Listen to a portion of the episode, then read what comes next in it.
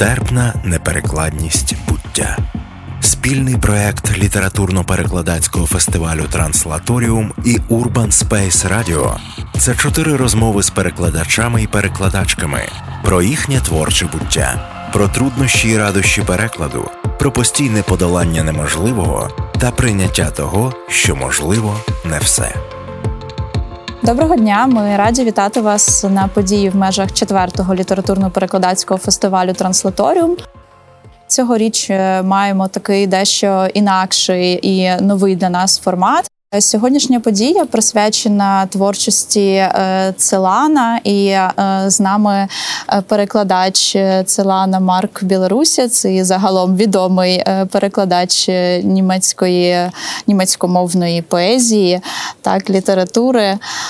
Марко, вітаю вас. Дякую, вітаю навзаєм, Таня. Дуже рада вас бачити. Шкода, що не змогли приїхати в Хмельницький, але маємо нагоду поговорити сьогодні тут в такій затишній затишній київській локації. Цього року Целану ми святкуємо так, е, ну, відзначаємо сторіччя цього поета, і власне дуже багато відбувається якихось подій навколо цієї дати. І ми, як фестиваль, теж не могли оминути цієї теми. Але з іншого боку, хотілося б все ж таки зробити цю розмову, скажімо, е, більш сфокусованою, більш такою е, предметною і дотичною до теми нашого фестивалю. Ми цього року вирішили говорити про форму як е, форму в літературі, як річ, яка нас е, іноді можливо в чомусь обмежує, можливо, навпаки, дає нам якісь е, такі ключі до обгортки нашого повідомлення, так тому що кожну думку ми все одно, врешті, перш ніж її висловити, ми якось формуємо і загортаємо в певну форму. Отже, сьогодні власне поговоримо про цю поетичну поетичну мову автора, про його особливості творчості і власне про переклади, звісно, теж. Перше моє питання: як ви познайомились е, з творчістю власне Пауля Целана? Чим вона вас е, не знаю, вразила, захопила, і з чого почалися ваші переклади? Мої переклади Целана почалися. Я почну українською, тому що таке питання можна віддати українською. Мої переклади, власне, почалися дуже романтично. Ми йшли по вулиці, я Ігор Померанцев, ще один товариш, і навпроти нас йшли люди, два іноземці, розмовляли німецькою мовою. Хлопець і дівчина, і Померанцев мені сказав, Слабо познайомитися з іностранною дівчиною на вулиці. Я сказав, не слабо, підійшов, спитав німецькою, котра година, щось таке.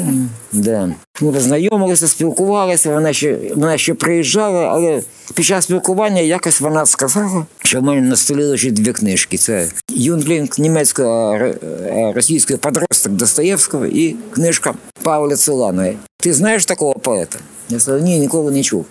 Він це як з ваших місць яких. Я тобі надішлю книжку. Це була перша така щаслива випадковість, друга була випадковість, що книжка дійшла. Отак почалося моє знайомство з Павлем Целаном. Ця книжка була, це було на початку 70-х, а книжка була 70-го 70-го року вибрана.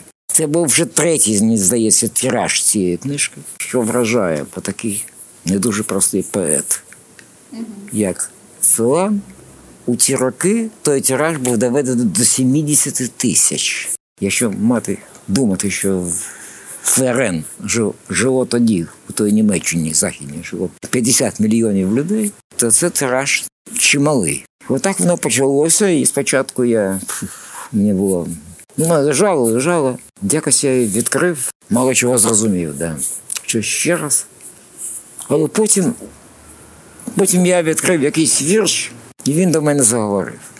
Ну, щось він таке мені сказав про те, що про те, що було тут.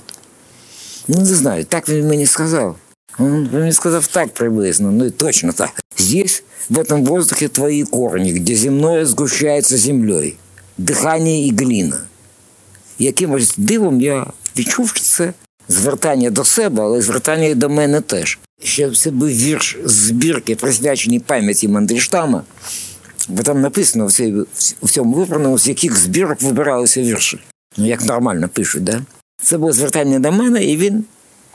І з того часу я почав в нього входити. Але які, от е, перші, от ви зараз е, сказали, що ви не все зрозуміли, тобто це певно не тільки через е, там німецьку мову, скажімо, та а через е, якусь особливу мову ще й автора. Які перші були враження, які особливості ви знаходили в цих текстах? Тобто, ну це ж, е, звісно, поет, який дуже відрізняється, скажімо, та від е, своїх е, сучасників. Ну, перше за все, це форма, синтаксис. Дуже багато двокрапок, дуже багато ком. І сама структура віршу, вона досить незвичайна. Ну, припустимо так, ідуть, ідуть нормальні ферзи, та що латинською ферз, нормальний вірш, а потім він йде в стовпчик, на кожному рядку залишається по одному слову. Я того раніше бачив, скажімо, у Маяковського. Приблизно так. Ну, не так, як Маяковський, але приблизно так. Ну і слова поєднані, не так, як вони поєднані. Звичайно, навіть в німецькій мові вони поєднані. Часто густо вони поєднані дефісом, що перше, що кидалося в лоб. Мій старший товариш і відомий російський поет, до нього ще дійде черга, Геннадій Айгі. Якось він був в мене, був у Києві, він великий, був великий друг України, він переживав з Кочуром, цитував Шевченка, ну взагалі. Він був така цікава дуже особистість. Був чуваш, писав російською мовою. Ну, теж були. Якось він мене ночував і побачив цю книжку. Він її відкрив, там сказав. Постав мені якусь, а ми так в одній кімнаті спали. Він, він на якомусь, на якійсь Софі, а я на якомусь ліжку. Але навпроти, він сказав, постав мені якусь лампу в тебе є. Я поставив, я вибачив, вибач Гена, мені вранці на працю. Я просинаюся вночі, лампа горить, і він цю книжку листав. Що ти робиш? Ти ж не знаєш німецька. А я дивлюся, як це побудовано, сказав він дуже серйозно і дуже уважно. Це для мене дуже важливо. Да, чому ж це було для нього важливо все? Я кажу, це може ми до того дійдемо. А так воно починалося, да. Ми неодноразово певно чули фразу Адорно так про те, що поезія після Освенціма неможлива. І власне Целан ніби нам е, доводить, що вона е, може бути, але він взагалі перевинаходить якоюсь певною мірою так мову. Він е, знаходить якісь інші підходи, скажімо, та до поетичного тексту. Як ви думаєте, завдяки чому йому це вдалося? Як він це втілив у своїх творах? Йому це вдалося, звісно, завдяки надзвичайному таланту з одного боку і надзвичайному відчаю з другого боку. Він в Чернівцях загинули його батьки, і він все життя вважав, що це його провина. Це його, звичайно, звісно, мучило все життя. Ну, якщо вдатися до цієї історії дуже коротко. Це була не німецька а румунська окупація. Румуни народ, як кажуть, російською беззалабірний. І вони, вони вивозили євреїв у, з міста, з гетто, скажімо, табори на примусову працю, або ще гірше за, за південний бук до німців. Це ще гірше, це вже майже гарантія смерті. Вивозили- Вивозили, так мовити, епізодично. Відправляли транспорт час від часу. Можна було переховатися і до, і до наступного транспорту жити більш-менш спокійно. І, і оскільки вони були, я, каз- я вже казав, такі люди, то я сказав, беззалаберні, тобто все можна було легко знати, легко знати і, можна було сховатися. І, і Павло Селян у той раз, і коли це сталося, він знайшов місце, де можна було сховатися. Це його точніше, не він, а його кохана жінка знайшла те місце на чердаку на, на піддаші однієї фабрики. І він вмоляв батьків туди піти. Вони сказали, що вони вже в тому не ховатися, що будь-як буде, нічого не буде. Ну, їм це все набридло. І коротше, він не, мо- не міг, йому не вдалося їх вмовити. І він пішов туди один. І коли він вернувся, двері були зачинені, це нікого не було. Все. І він вважав все життя, що він недостатньо зробив для того, для того, щоб їх врятувати, для того, щоб їх вмовити. Він мав або їх мовити, або залишитися разом з ними. Бо ті люди, які молоді люди, які поїхали з батьками на цю румунську примусову працю, які з ними були, вони їм допомагали, і молодим разом було легше виживати. Він не зробив не того, не того, і він все життя карав себе за це. Я казав, талант і відчай. А чому да німецька? Коли сюди приїхав Моїсей Фішбейн, з Німеччини з еміграції повернувся, був великий вечір у спілці письменників. Я на ньому був. Він стільки років був за кордоном, там хтось сказав, і він не забув нашої мови і писав вірші українською. Питається, якою мовою він міг писати вірші, якби він, якщо він раніше їх писав українською. Якою мовою міг писати вірші Павла Села, іншою, ніж мова вбивць його батьків. І це була дійсно його проблема. Це була проблема. Ця мова. Він ніколи не це йому прописують. Це є книжка, яка називається Мовою вбив, Процелана мовою вбивць. Але це він ніколи такого не казав. Але зрештою це було. Він казав інше, він казав, що я можу писати німецькою мовою, зовсім не спілкуючись з німцями. Це він казав. Це він написав у своєму листі. Тобто в нього було певне відчуження від мови.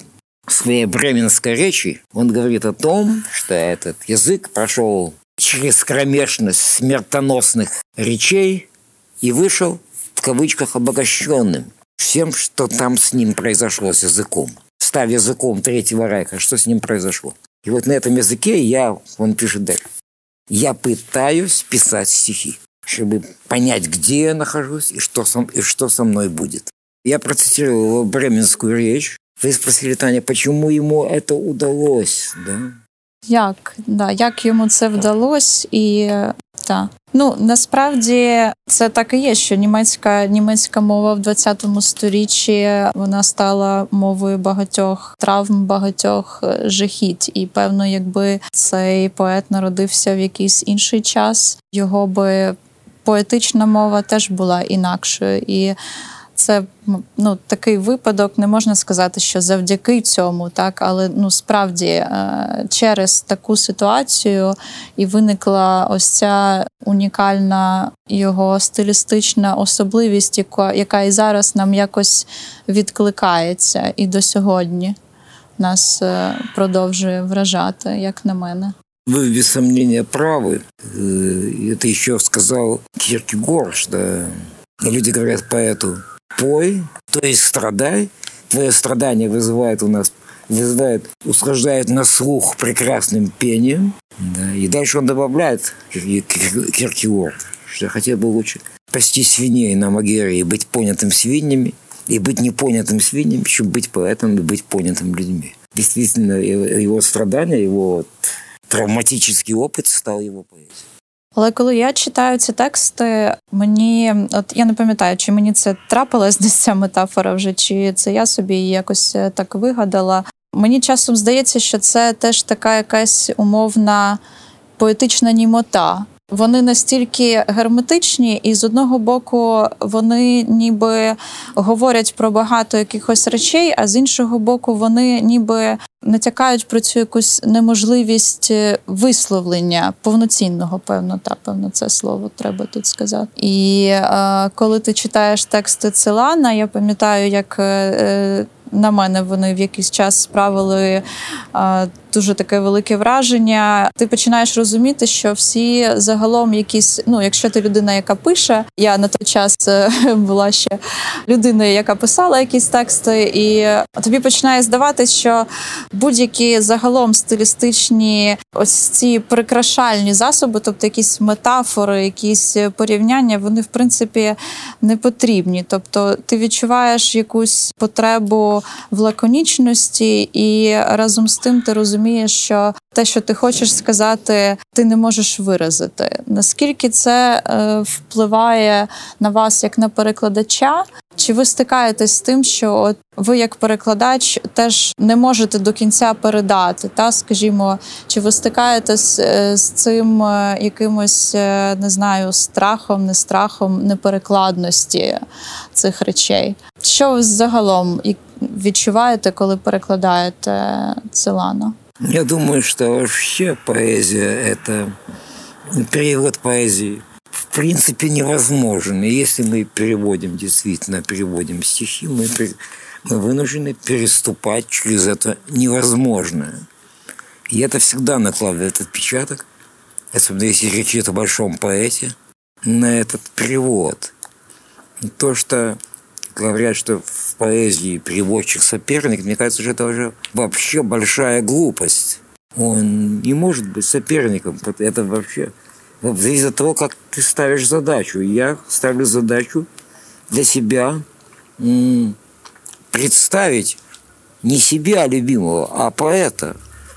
Показать, как он работает с языком, показать, в чем его отличие ну, от другого поэта, скажем так. Если я смогу показать, как он работает с языком, так я думаю, вот это мнимо, но в всяком случае до какой-то степени я смогу показать, как он работает с языком, я смогу сказать, что он при этом говорит. Так я думаю. И поэтому с чем я сталкиваюсь? Да, я сталкиваюсь с тем, что стихотворение Цилана не только привести до конца невозможно. Его понять до конца невозможно. Я сталкиваюсь все время с тем, что я его постигаю, постараюсь постичь до какой-то степени в, ходу, в ходе перевода.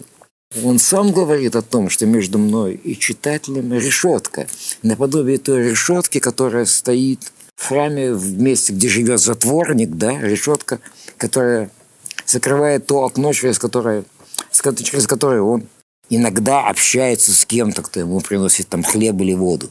Этот разговор через решетку, все не до конца, он не до конца может его, этот человек он не может его увидеть, этот человек не может его полностью услышать. Это вот ситуация, у него есть сборник, который называется «Решетка, яз... решетка языка». Это об этом, это об этом, о том полумолчании. Похоже на то, что ты идешь к какой-то вершине, да, я, а сама вершина теряется где-то там в облаках, в тумане. Ты, в принципе, знаешь, что она есть, и ты к ней как-то продвигаешься. И когда ты ставишь точку, ты думаешь, что ты к ней как-то продвинулся. Но все равно она осталась там, в облаках. И когда ты смотришь на этот перевод свой еще раз, ты, у тебя возникает, да нет, никуда ты не продвинулся. Тебе надо еще идти, идти, идти. Поэтому я очень много переделывал эти переводы. Я... Даже сейчас, когда я перечитываю много лет спустя, после того, как я это стихотворение перевел, мне все равно хочется что-то добавить если смотреть, если я смотрю на оригінал. Чи часто ви повертаєтесь до своїх перекладів зараз? Да, да, да. Не знаю, какое стихотворение я что-то я изменил в одном стихотворении, в другом. Вот сейчас, совсем недавно, в связи с Илановским юбилеем. Поскольку я их к ним обращался часто, я их читал, я их перечитываю, и что-то я изменил. Может быть, не всегда к лучшему, но Вот хочется изменить, хочется что-то добавить. Они, они как бы без меня живут своей жизнью, меняются, куда-то двигаются. Я имею в виду переводы. Ви в якомусь, здається, своєму інтерв'ю е, сказали, що в кожному тексті оригіналу присутня свобода. Чи присутня вона в текстах Цилана? І якщо так, то, то як вона проявляється? Чи все ж таки ми бачимо цю клітку и немоту. Клетка не между поэтом и его стихотворением. Клетка между стихотворением или поэтом и читателем. А немота, немота. В одном стихотворении он говорит так. Слово ты знаешь, оно мертвец. Давай его обмоем, давай его причешем, давай его обратим глазами к небу. Примерно этим и занимается поэт, и точно этим занимается Цилан. Он обращает слово глазами к небу. И обращение глазами к небу – это для меня вот небо, да? Это свобода. Это и есть свобода. Свобода всегда, ну, правильно. В понимании Цилана правильно – это значит правдиво. Только правдивые руки пишут правдивые стихи, говорит он.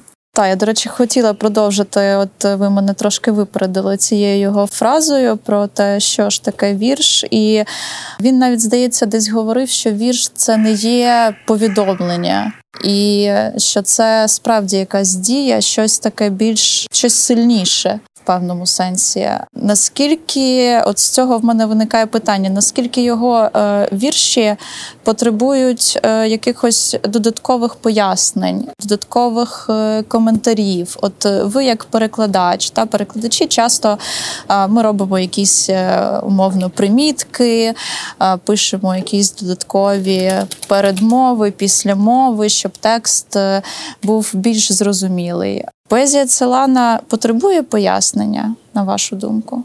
Мы говорили о тираже 70 тысяч в 70-м году, да? Тираже доведены до 70 тысяч, потому что в немецком книгоиздательстве происходит, ну, сейчас у нас тоже так. Они делают тираж 10 тысяч, потом еще 20 тысяч, продали, потом следующий, следующий, следующий. Значит, он... И эти, и эти книжки его издавались тогда без комментариев. И значит, он своему современнику что-то без комментариев говорил.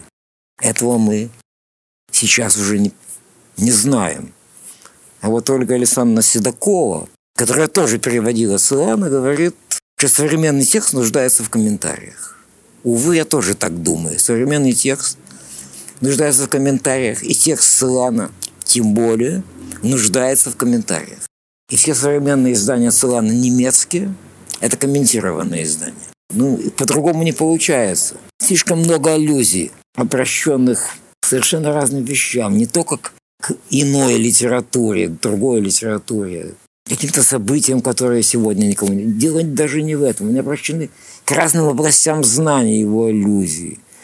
Он был очень глубоко образованным и начитанным человеком. Ну, таким странным областям знаний, которые его... Его интересовала минералогия, петрография, его интересовала ботаника, зоология, его интересовали масса вещей. И эти все вещи как-то находили отзвук в его стихах. И это не всегда понятно. Я плохо понимаю, как это было понятно современникам. Я думаю, что даже для современников была важна энергетика. Энергетика стихотворения и некие ключевые вещи, которые в нем возникали для современников. Для меня тоже важны некоторые ключевые вещи, особенно связанные с моей родиной, с Украиной. Это совсем другая история. Или связанные с Холокостом, или связанные, ну, с, еще с какими-то вещами, сразу не припомню с чем. Ну, ну или, допустим, с революцией, или с чем-то еще. Но не настолько, насколько его современникам было важно, очевидно. Я сужу по тем по тому признанию, которое он получил при жизни, и по тем тиражам, которые у него были. И признание, и самые большие немецкие литературные премии. Самые крупные, самые известные, самые, то, что называется по-немецки, реномирте, то есть уважаемые, представительные премії. Але чому ця поезія і досі так вражає нас? Та вже стільки років пройшло, відколи ці тексти були сучасними і актуальними, але якоюсь мірою вони все одно для читача і сьогоднішнього актуальні і захопливі певним чином. Як ви думаєте? На один вопрос вы ответили сами. Вы сказали про свободу. Нас влечет свобода этого поэтического высказывания. Это воздух, это свобода. Воздух. Он нас привлекает, а с другой стороны нас привлекает это точность. Это точность и правда, которая, которая проживается в этих стихах. Правда не состояние, как я думаю, а правда проживания.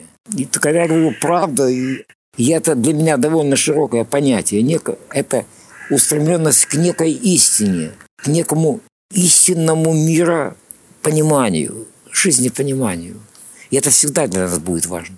Таке питання дуже часто, навіть в цьому тексті, який ви зараз прочитали, так в нього е, ніби є таке звертання. От е, ти там е, щось робиш, ніби він говорить із кимось. Але е, наскільки я знаю, різні е, дослідники власне творчості Целана говорять, що з одного боку так, ніби він часом звертається там або до читача, або там до якихось своїх особистих там не знаю коханих друзів і так далі. Але є така думка, що насправді він веде розмову з самим собою, що це розділення Ну, ніби що я і ти це і є е, один е, автор, що він насправді ніби говорить з собою. Як ви тут вважаєте?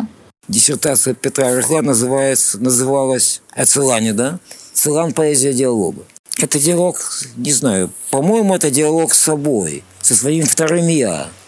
Вот он в одном из своих стихов он говорит, «Это час, хоть час да твой разговор ведет со мной, с уст моих немым молчанием, слову упорным несказанием, ну и так далее.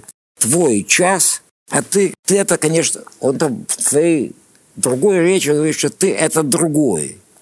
И стихотворение, он говорит, есть другой, которому стихотворение должно выставить время этого другого, время этого другого. Я думаю, что это другое, это тоже он. Потому что он по отношению к своему стихотворению становится другим. Стихотворение, когда оно написано, оно починає жити своєю ну, своєю, своєю життю. Власне, Да. як ви говорили про переклад, та що ваші переклади вони теж потім живуть е, своїм життям, як і певно будь-який текст будь-якого авторства.